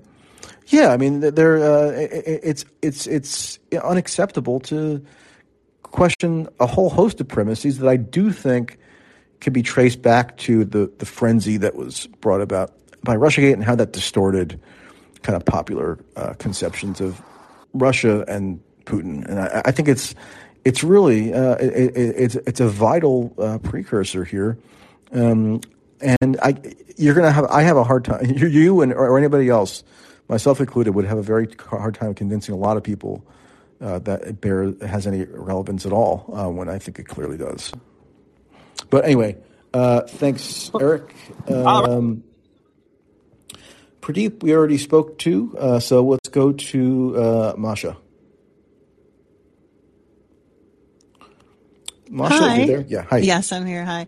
Um, yeah, I came on to say one thing and then like a thousand others kind of surfaced. But um, Okay. I think one thing I really wanted to kind of get at was this goldfish consciousness that's been like really um, expanding in the West, like where, you know, it makes it really easy to manufacture consent if you don't know what happened 10 years ago. And increasingly, you kind of don't even really know what happened last week, you know, like your attention is just being pulled every which way. And as like a Western consumer, of sort of like broadly like political or, or like news um you know like stage show kind of like cultural production uh you really like there's no analysis. There's no longer any focus on actual reporting. Like everything is very kind of narrativized. So i think i think that that's one thing that i would like to um, kind of like bring attention to. So you do need to be careful about like what you consume, how you consume it, what you think it means, etc. Right? Oh yeah, I agree with that totally. I mean, and you're your concept of narrativization, if I'm pronouncing that correctly, Yes, kind of yeah. reminds me of something that I just wrote about today in the in my latest Substack. Sorry to be con- constantly self promotional, but um, you know, there's this um, the, the social media companies right now are clamping down on Russian media, uh, and you know, the whole Russian bot craze is Right. uh, ramping up once again, and they're act they're they're proud to to declare that they're actively amplifying the kind of Ukraine narrative. And Yeah. look, I, I mean, I don't. I I readily acknowledge that there, a lot of Ukrainians are undergoing a lot of hardship right now. I mean, that's clear. It's a horrible situation. But um, for w- only one side of the narrative to be what's so kind of serviced by institutions of power in the U.S. and what to have like the it be algorithmically engineered so that that's really o- only what people ever see. Um, it's necessarily going to create a hugely distorted information environment, so you don't have a clear idea of what's actually going on factually. I mean, this whole what about the concept of fog of war? I mean, I thought everybody just agrees almost as a trivial point that a fog of war uh, arises during a state of war like this. And what does a fog of war mean? It means there's there's kind of like omnidirectional propaganda happening, and you can't really trust anything, right? But even though a lot of journalists, even you know, they'll they'll they'll admit. I mean, they'll they'll, they'll claim to have you know the seasoned awareness of the perils of the fog of war. At the same time, they'll just basically mindlessly uh, parrot whatever these Ukrainian government officials are saying, even as they know or ought to know anyway that what the Ukrainian government is explicitly doing right now. Not just Zelensky, but even Zelensky's, you know, his uh, rivals and his the, the former president Poroshenko, who he charged with treason and fled the country and is now back. They're all united, and again, it's understandable, but nonetheless, they're all united in demanding a no-fly zone. So Yeah, well, I mean, the- I'm sure claim- Vicky claim- Nuland is like is telling them that that's what they need to demand, right? Like Well, I don't know what I don't know if she's telling them that, but but but she the- is. She's back in the region and she's calling the shots again. Yes, Yeah. that's that's factually true. So this is Okay. like that. I also think it's really there any tedious reporting on and what exactly she's doing? Um, they don't n- nothing nothing that can be like uh, confirmed t- with any accuracy, right? But she's you know talking to people, setting setting up kind of conversations. So uh, the only the only kind of like um, uh, p- potential like. Um, hole through that triangulation might be the fact that Kolomoisky is also trying to kind of have a hand in like what is the future of Western Ukraine, right? Even though he fled with his many billions and whatever. But um so but that but that brings me back to the point of like why are we talking like you you talked about not wanting to like psychoanalyze Putin or Zelensky and that's that's good. We, we shouldn't. They- Don't fall for it. Like these are figureheads. Like the Zelensky was a what like a, a comedian, uh an actor, right? And then he was completely propped up, like the Ryan elevated. Seacrest of Ukraine. Yes, yes. So who yeah. the fuck even believes for a second that he's in charge in any significant way? He's there to look tired, to pull a chair up in front of some journalists, and to call and to to say whatever the fuck he's being told to say to you know the international community or whatever. But like. Right? Like, I don't think there's any reason to think that he has any agency in this, right? Well, I mean, he definitely is under the thumb of the U.S. That's that's clear. Yeah. Um, like, why would the powers that be tolerate for a moment a figure like that, like having any true power or agency in the situation? They would not. Therefore, let's fucking stop. Let's stop elevating him. This had, for me, this had, has shades of like that liberal fervor for like Cuomo and people were calling themselves Cuomo sexuals and like whatever, right? Right, It's, yeah. it's so demented. Same with Putin. Like he was, he was absolutely, um, you know, uh, like Yeltsin was told to to raise him through the ranks, right, by by American handlers. Like that's that's who he was anointed by. So like Right. this is another figure. Like why do we, like it's it's uh, completely to me uh, a misdirect and and a waste of energy to try and speculate as to why these particular men. And it's it also is completely um, just this like ahistorical, non-analytical, like super emotional, like oh that's a that's a like demonic bad guy, you know, like Yeah. oh come on, we're not in a comic book, like let's be real, right? In the Yeah. meantime, uh, you know, Visa and Mastercard stopped doing business in, in Russia, and immediately Russia made a deal with China to to innovate a new platform for consumer credit.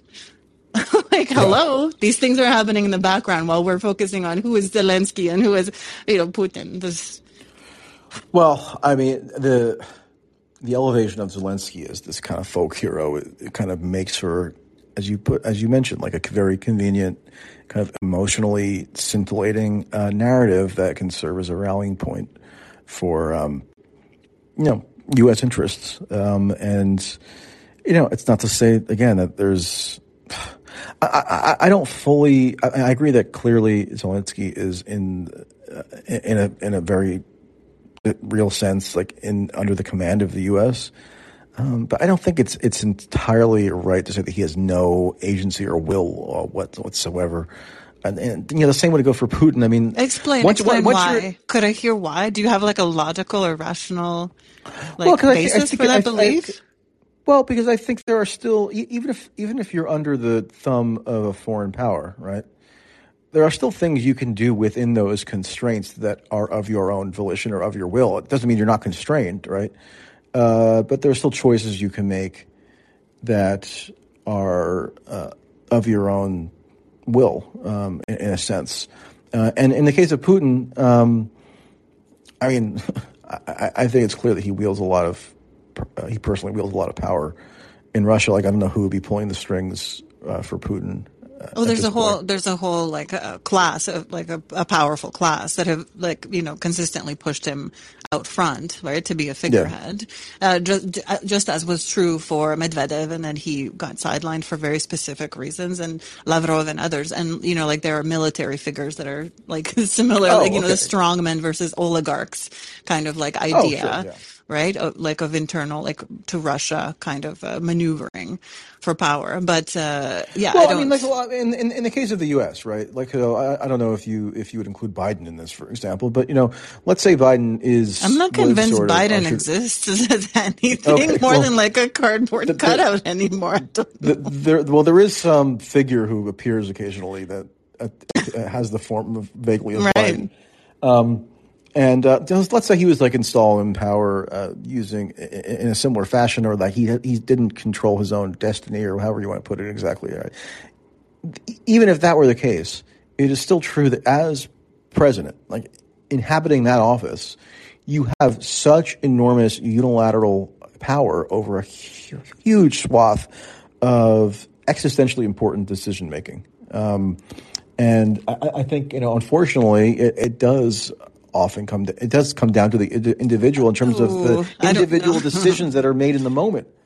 But have you Um, read anything about like how to to what extent like the civil service and and like the people around uh, Trump while he was nominally the president or in Yes. office, Yeah, sure. uh, worked to. And I don't to- discount any of that. I mean, I've, I've, I, I tried to report on a lot of that. Yeah. I, I just think it doesn't necessarily negate individual agency to the extreme that you seem to be suggesting. But anyway, that, it's, good, it's good food for thought, Masha. Thank you.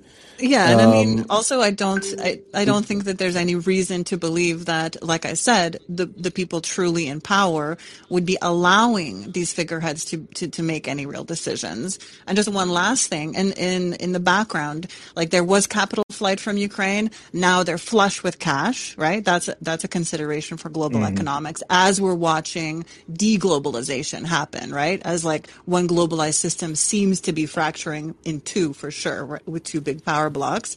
And the whole like thing about NATO, joining NATO, is that you take on an enormous um, economic burden, so that so that your your weapon systems can work with other NATO weapon systems, which is actually what broke Greece and what installed a te- like a, a IMF technocrat in Greece to to lead them. So that's Yeah. that's all I'll say for. All right. Well, thank you for that. Um, going to go next to uh, For Revolution, the Colorado guy. Hey, Michael. Um, Hey. So, a couple callers ago brought in the RussiaGate uh, aspect, and I think that's just such an important part of how we got to where we are today. But uh, Yeah. just as a hypothetical, I'm- curious your thoughts. What if Hillary had won and RussiaGate hadn't happened for the last six years now. How Hmm. would that affect where we are now? Would it have accelerated it with Hillary, who, I mean, they they're not fond of Russia and haven't been, you know, strongly interested in collaborating with Russia for a decade or two now, and and I know it's just it's hypothetical, but I think it does kind of go into, you know, seeing all the sides of how we got to where we are today. What's what's your view on on that, on gaming that out? Jeez. Well, yeah. Obviously, a, a huge counterfactual. I, mean, I, I think if Hillary had won, there would have maybe been some push to exact revenge on Putin for allegedly interfering at all, like for trying to prevent her from gaining the presidency. Um, but I think that RussiaGate would have not.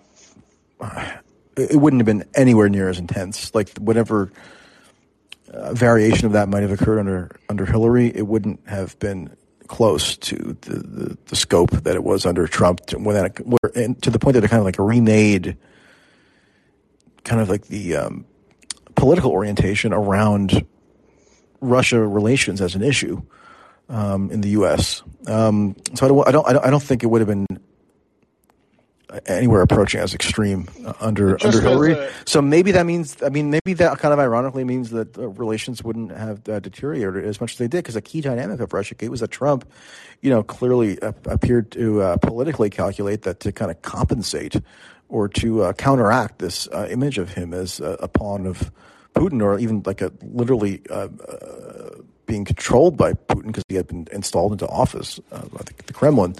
You know, he he overcompensated with these kind of hawkish measures. The mo- you know probably the most critical of which for the current situation is the sending of lethal arms to Ukraine. So I mean, I think there, it's conceivable to me that in this alternate universe, you know, relations with Russia kind of plod along at a fairly degraded level under Hillary, but don't don't tank in uh, Well, to quite the extreme extent that that they have. Little bit. I mean, you know, I think I think Hillary's more of a bloodthirsty maniac than Trump was. I think Trump, you know, surrounded himself by neocons uh, or with neocons and, um, you know, Bolton and, and people like that.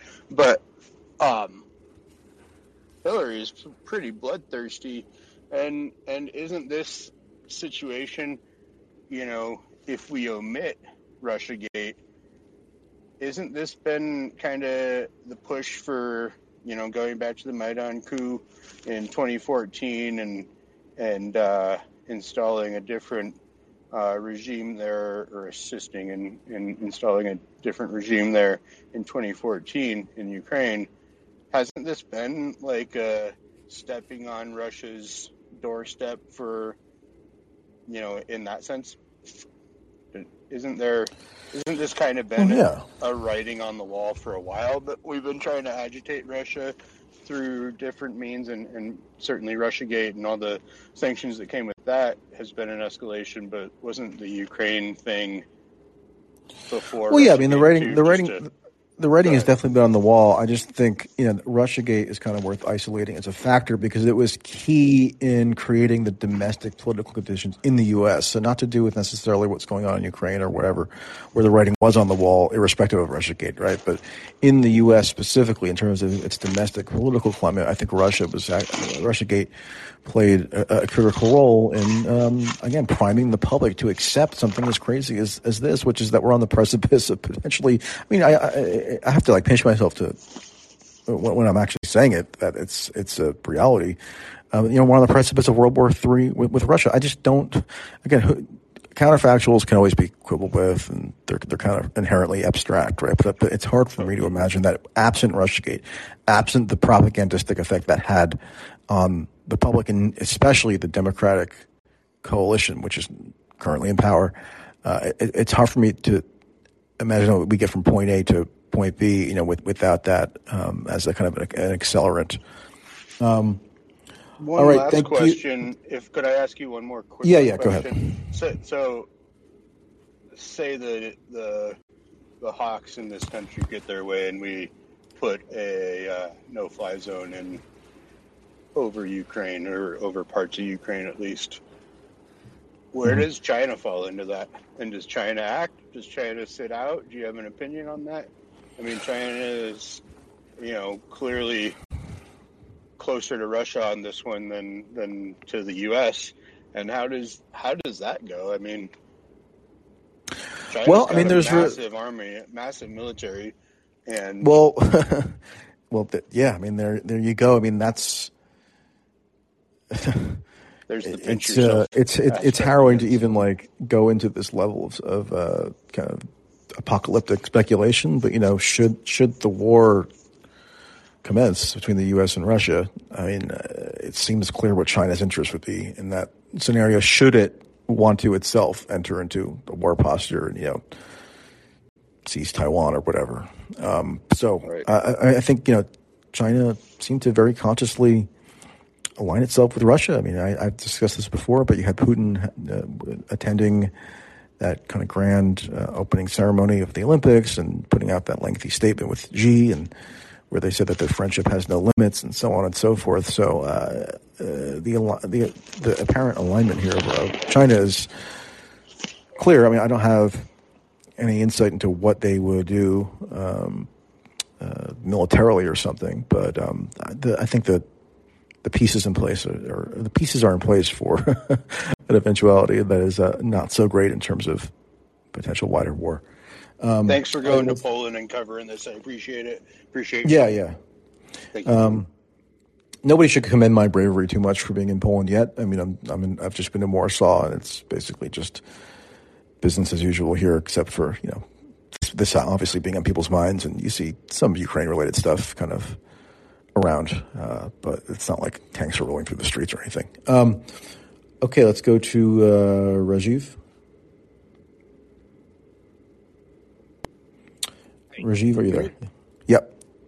Hey, uh, Hey. thanks for calling me up. Um, so I had two questions. Um, one, I think maybe you had said earlier yeah, you don't want to over psychologize, um, but one of Mhm. one of the questions I had was it kind of just feels like um, part of the reason there's so much anti-Russian and anti-Trump animosity is, you know, particularly from the liberal side, is they kind of have they don't have other healthy outlets Yeah. for um, you know, sort of every every human being sort of has an in-group uh, mentality to some degree, but some people take it to the extreme where they feel guilty for having any sort of tribal or political affiliation, and they like denigrate that sort of natural tendency that it tends to come out in ways. And um, you know, so my first question, um, and I'll have one more after that, was, um, I mean, do you see it? You know, part of the reason maybe why people are so hawkish or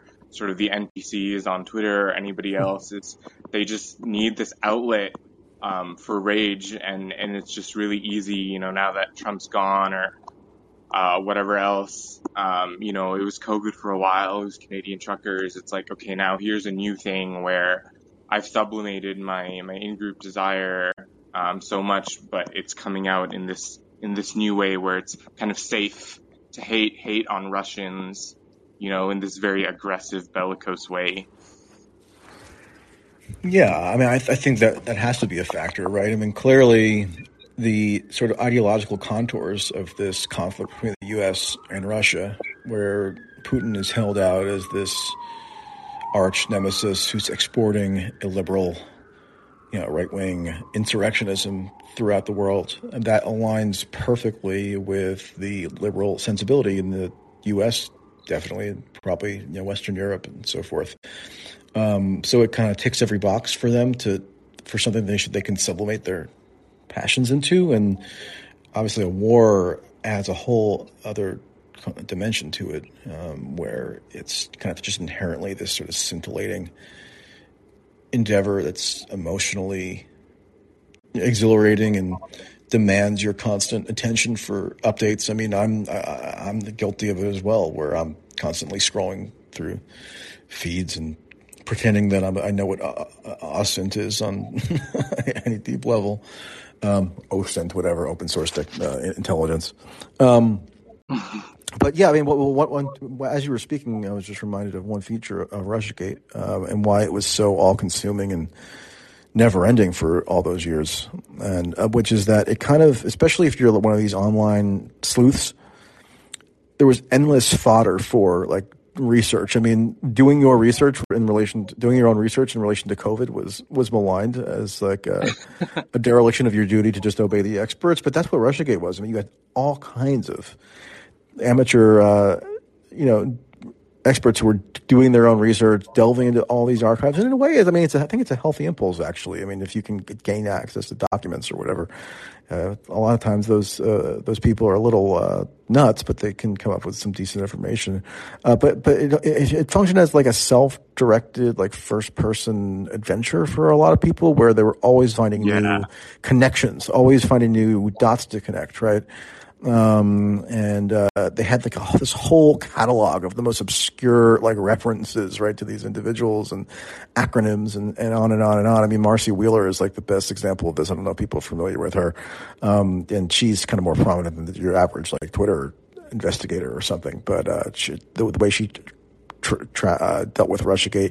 You know, exactly followed along in this pattern where it was just like a just a, almost like an endless uh, tsunami of, of, of information being thrown out into the public domain so that you couldn't even really sort through it. So like the, the average news consumer who doesn't yeah. have the uh, the interest to like really get into the detail just assumes that you know if there's so much smoke there must be fire, right? I mean if there's the quantity that I'm seeing sure. here is so large, then you know it must be the case that you know Trump's guilty of something, even if they couldn't really articulate what they were saying he was guilty of, right, in terms of conspiracy or collusion. Um, so yeah, I think so there's, uh, but, but but I think that's kind of, but I, I, was, I was thinking in a way that's kind of a universal human impulse, um, and you know, war sure. war does provide an outlet in in really stark terms for this kind of sublimation that you're referencing. Well, so, okay, yeah. so yeah, this gets into my second question, which is, I mean, I think you, you and I both, you know, were kind of horrified at the amount of escalatory rhetoric.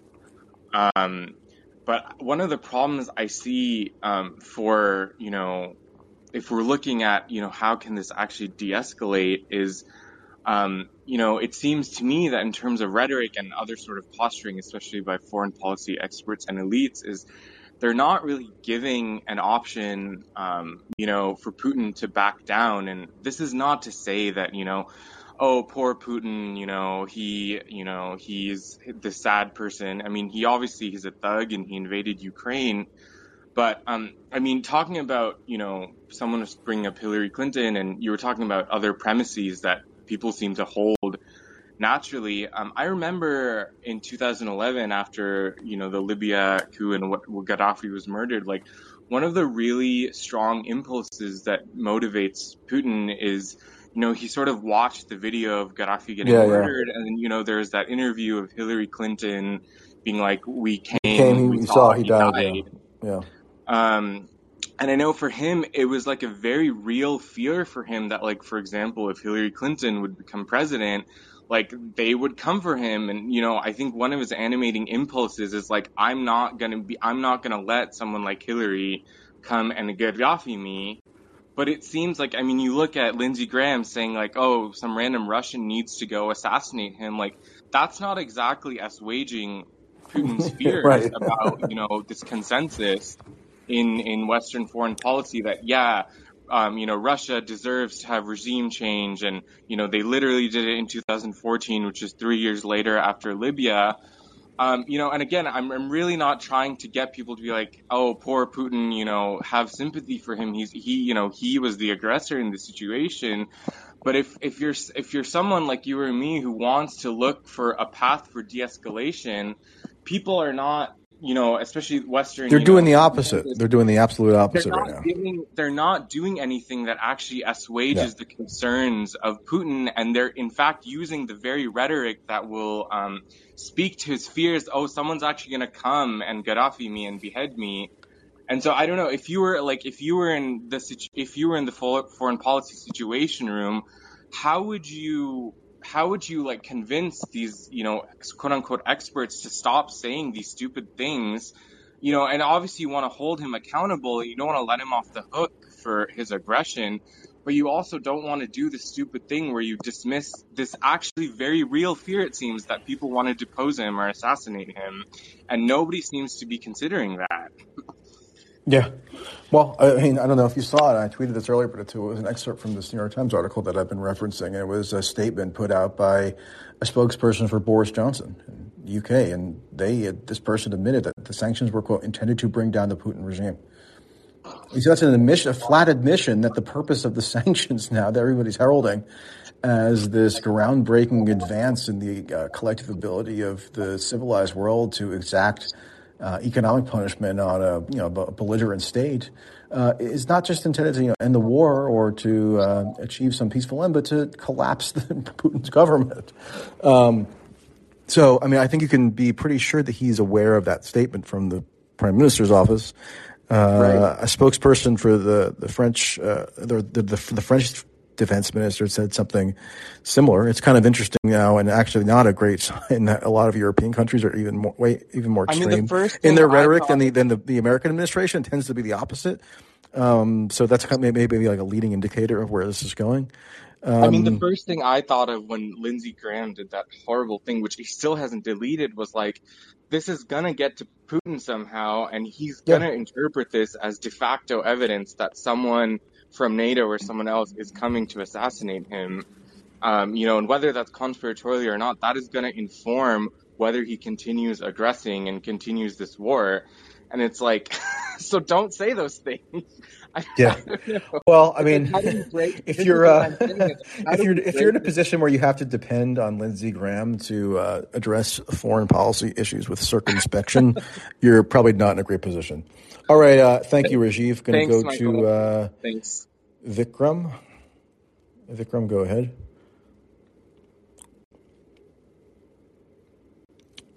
Vikram, are you there? If so, you got to unmute. It's the microphone button in the bottom right corner. Sorry, I don't really have a question. This is my first time listening. I'm enjoying it. Okay, okay. Uh, well, I'll just take that as a as a, a nice complimentary uh, comment then. Uh, okay, uh, Christian, you are up. Yes, hello. Can you hear me? I can. Yes. Yes, yes. I Yes, thank you for doing this space. Uh, it's the first uh, space, uh, the de-escalating space that I've found so far online. And what does that tell you?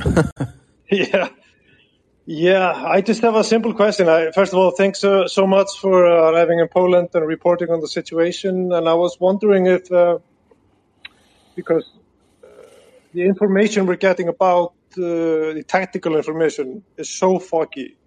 Yeah you keep seeing just uh, Ukrainians winning, winning, winning, and that, that then it's all just taken back immediately, yeah. not winning. So I'm wondering, do you have any resources to see like accurate losses on the Russian side, on the Ukrainian side, and uh, are you following anyone who's reporting accurately on the situation? And yeah, I mean, thing, well, are you going to take the uh, one more thing that just uh, are you going to try to take the pulse of uh, the Ukrainian people? What is their feeling about all of this? I've, I've not seen that in the media so far. Yeah, well, I mean, to the extent I can from the vantage point of, of Poland, uh, yeah. Um, on on that last question, um, in terms of getting accurate information about uh, you know, tactical details, I mean, the, the the big problem is that a lot of the information, uh, a huge percentage of the information that is funneled out into the public, um, you know, including the U.S.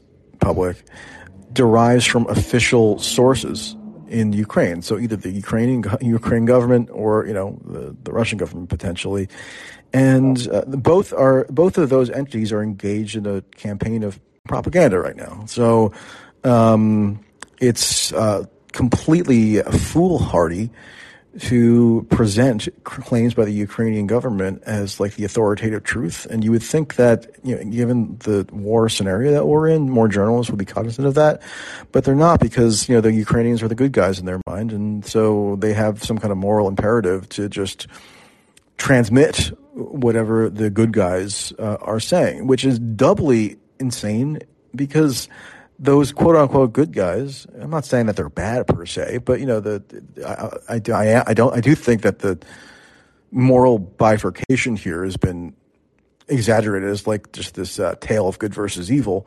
Uh, but but regardless, even if you do think that they're, they're, the greatest guys in the history of the world, they're calling now for World War Three, um, meaning they're calling for a policy intervention that would expressly prompt war with Russia.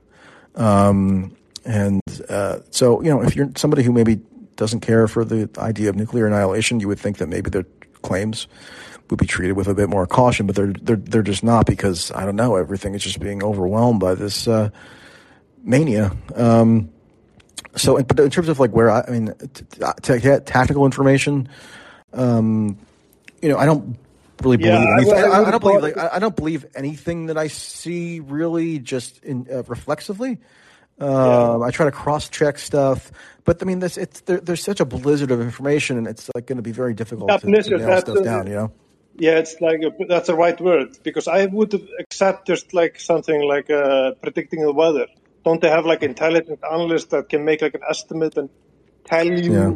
Approximately what's going Uh, on? you know, another another problem is is that you know a lot of people are relying on these uh, American think tanks for updates on like uh, just the tactical updates. Uh, so there's this uh, think tank called Institute for the Study of War, uh, which puts out these daily reports on you know Russian troop advancements and you know what the status is of different fronts in the operation and whatnot. And um, you know, for all I know, they have like uh, the most reliable experts on the planet, and all the information is perfect in its in its veracity. But you know, uh, it's also a think tank that was founded by the Kagan clan, which is like the preeminent neoconservative family in the U.S. Um, Frederick Kagan, Robert Kagan, and uh, one of the two's wife, uh, I forget which, uh, runs this uh, think tank, and you know they have you know all the standard kind of military industrial operators on the board. Uh, David Petraeus, Joe Lieberman, oh, God, um, even Bill Kristol. Uh, so you know, with a with a, an institution like that, you know, I think I'm not willing to just uh, automatically accept anything they really put out. But at the same time, I mean, you can't be so uh, stubborn on it to to just rule out the possibility that they could have accurate insights. So it, it's just like a, a like a balancing act, and um, you know, it's hard to to really give much firm advice other than to just exercise you know discretion. So. Right, right. Thanks. All right, uh, thank you, Christian. Uh, let's go to Stephen.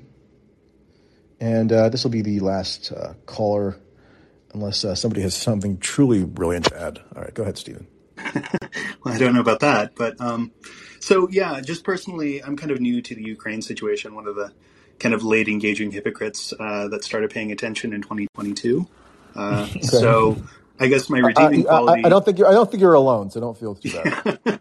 yeah, I guess my redeeming quality is that uh, I've been talking directly to Ukrainians uh, that I used to, uh, you know, know or work with, and um, I don't know. The, the, I, I guess I had a couple of points I wanted to touch on. One is I find it interesting that, as opposed to the '60s, things are a little bit more distributed, or what have you. I don't know who the Russian state would even de-escalate with at, at this point.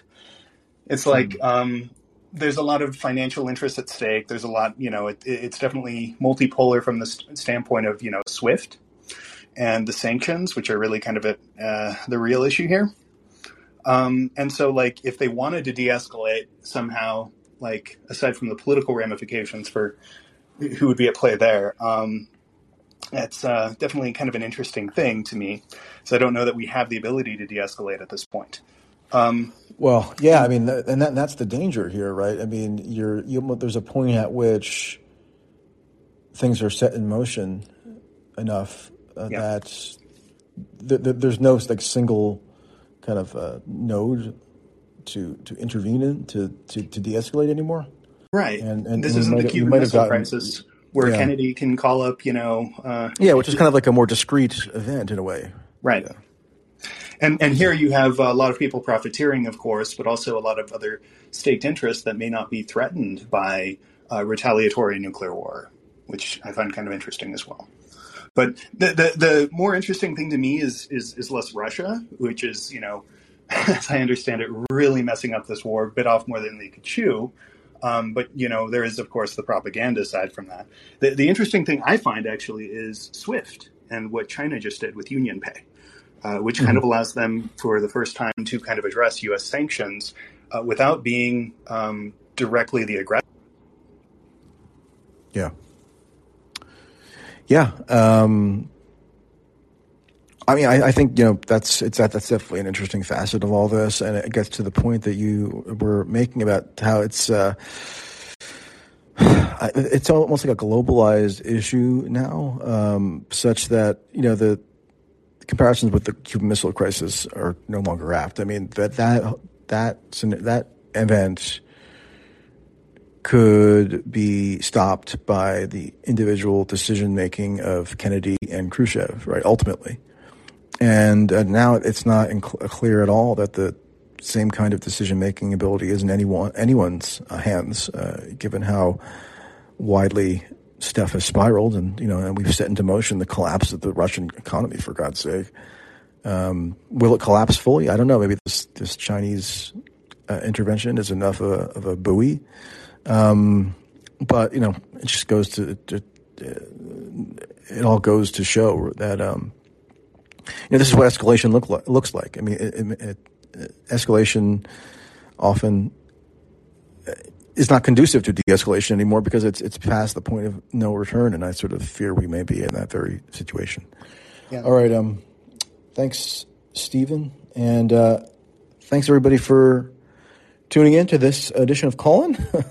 uh, like I said, I'm uh, currently in uh, Poland, going to be trying to do more reporting uh, this coming week, and uh, we'll keep you apprised. So uh, take a look at the Substack that I published today if you haven't had enough of me yet, and uh, I know you want you know M- MT twenty four seven. So um, anyway, uh, all right, everybody, uh, have a good day, and uh, we'll talk again soon. Take care.